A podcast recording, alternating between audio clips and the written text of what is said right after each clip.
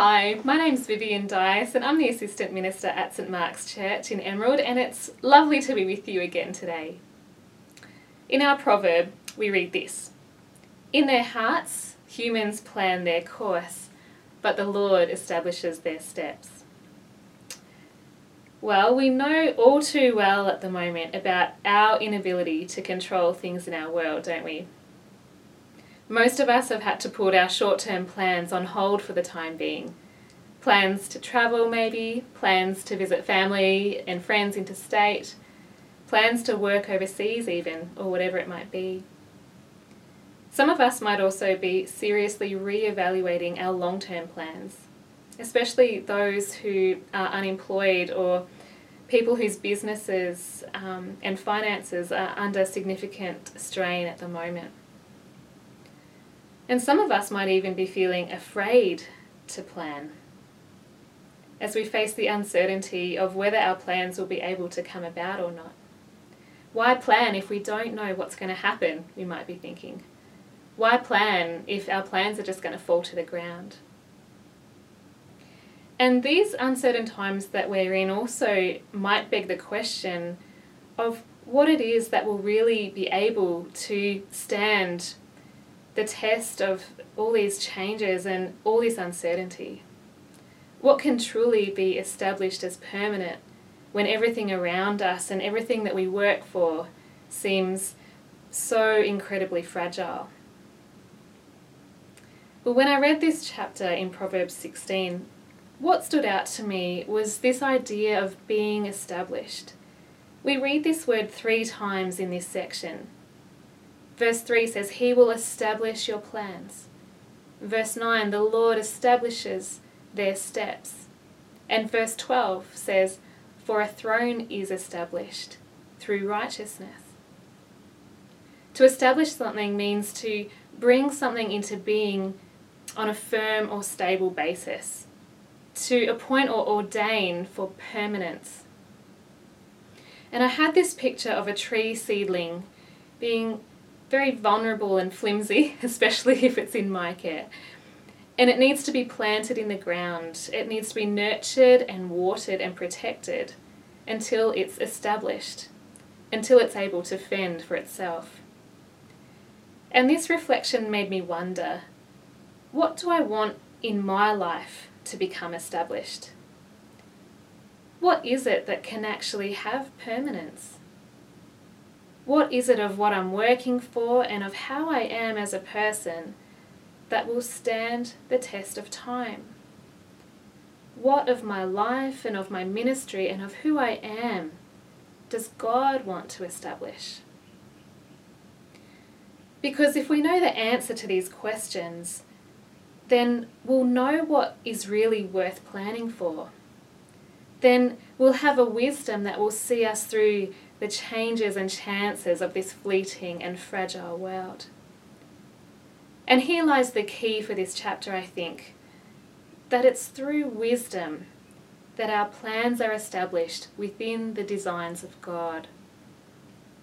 It isn't so much about the what, but about the how. Because I think this proverb is like that famous quote that life is a journey, not a destination, because it emphasizes the necessity of wisdom required along the way. So, the, I want to highlight three aspects of wisdom for planning. Firstly, wisdom is humility under our sovereign God. Wisdom is humility under our sovereign God. Verses 3 to 4 say this Commit to the Lord whatever you do, and he will establish your plans. The Lord works out everything to its proper end. God's plans are the ones that will ultimately be fulfilled. His purposes are the ones that will ultimately stand. We often hear the phrase, perhaps as teenagers especially, that you can do anything that you put your mind to, and that you're the master of your own destiny. But I think this proverb squashes any sort of presumption to arrogance. And it reminds us that our lives fall under the sovereign God. who controls the destiny of the whole world.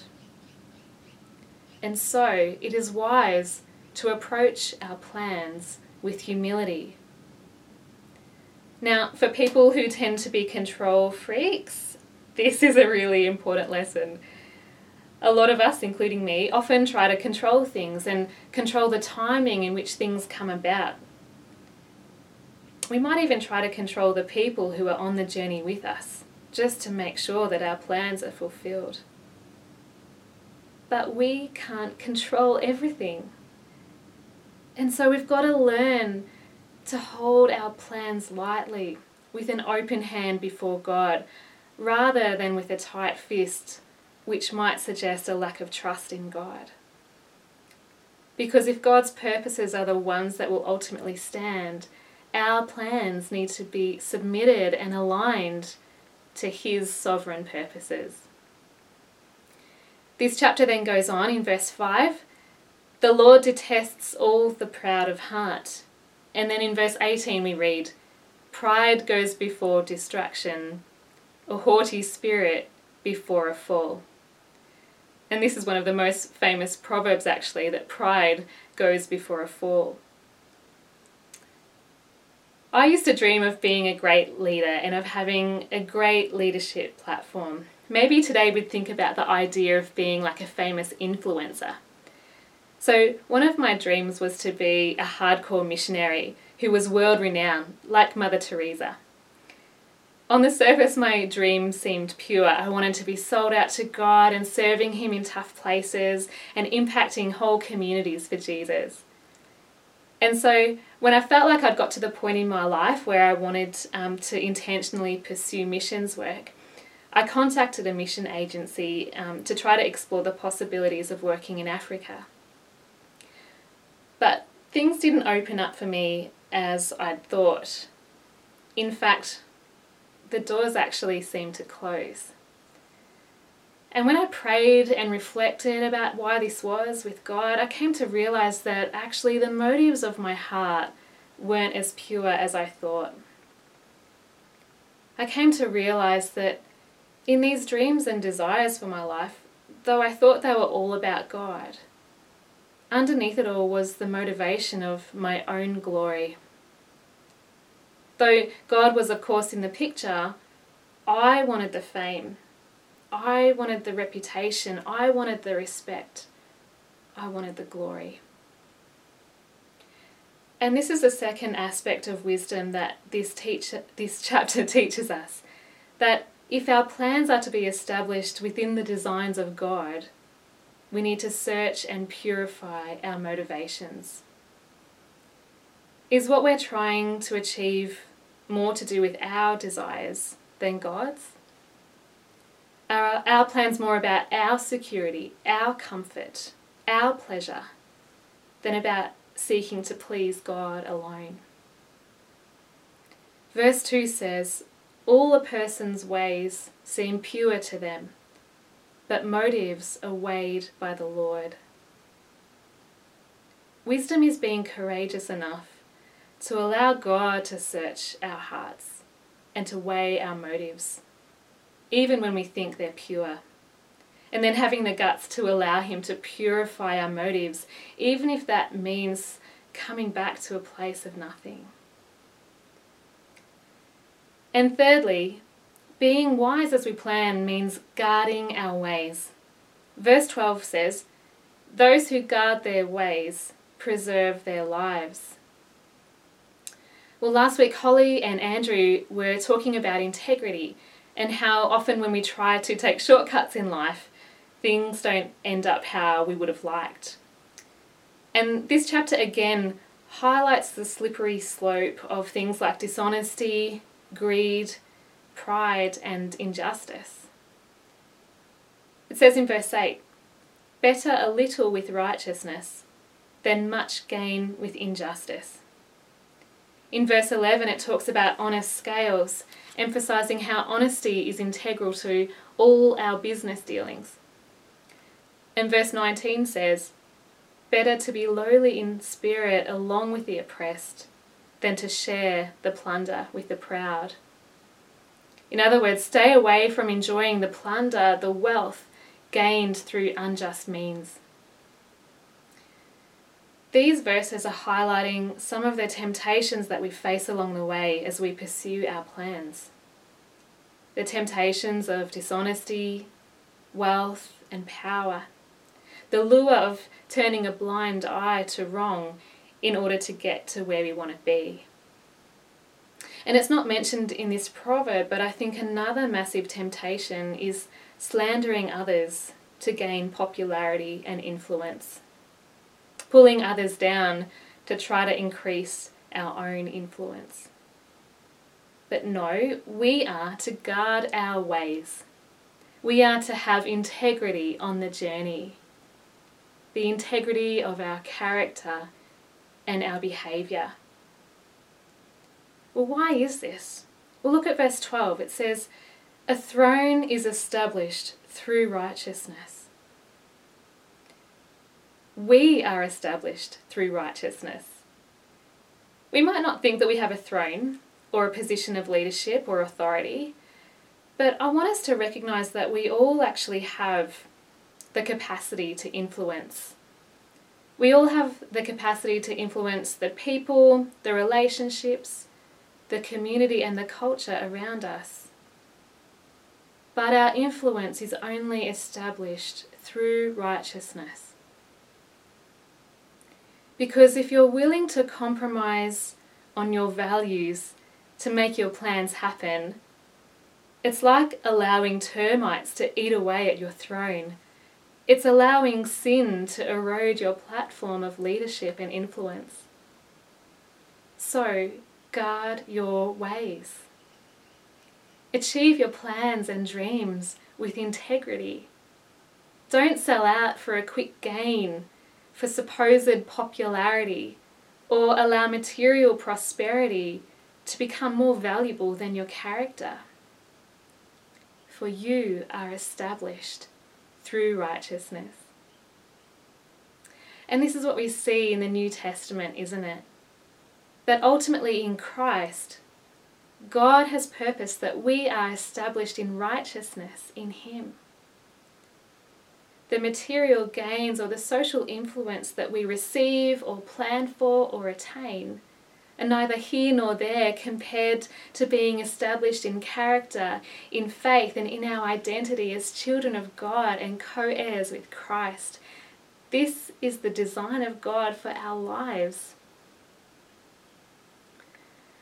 Now, today in our church calendar, it's Ascension Sunday, when we remember Jesus' ascension after his resurrection, his ascension into heaven. And how beautiful it is as we talk about what it means to plan with wisdom, to remember that Jesus is at the right hand of the Father, as the one who now reigns over everything with all authority in heaven and earth. Just going back to my story for a minute.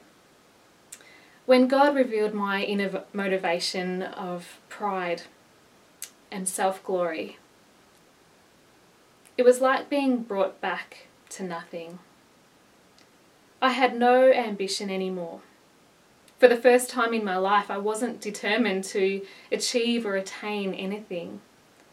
I only wanted to be right in the centre of God's will, whatever that meant. But it was from this nothingness, from the empty, open hand of my life before God, that God was then able to begin leading me in a new direction in my life. And as He directed each little step, He began directing me on this path to ministry, this path that has brought me here to you this path that is greater than I could have imagined or have tried to make happen on my own.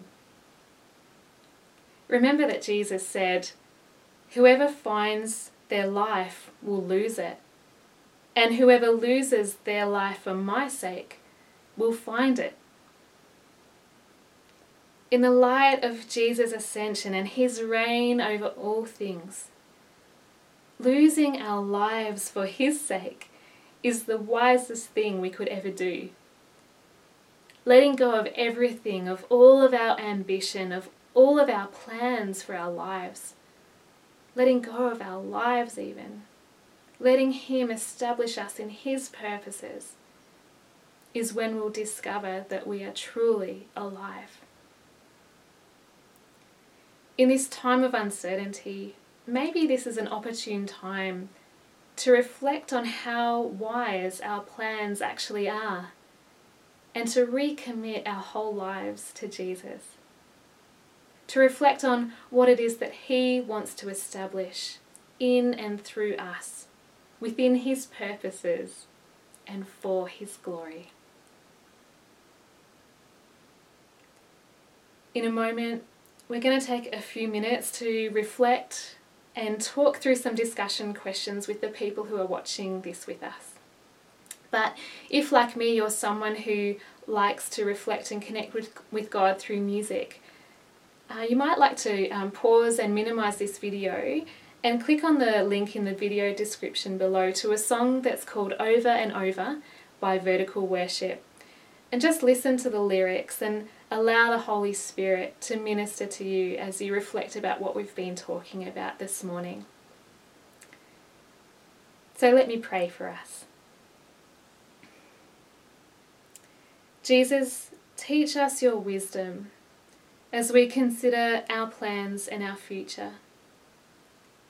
Teach us to humbly submit our lives to you and to learn to let you be at work in our lives for your sovereign purposes. Search and purify our motives and help us to learn how to guard the integrity of our character so that we might be established in righteousness and in our identity as co heirs with Christ. May we find our lives in giving them over to you. In Jesus' name we pray. Amen.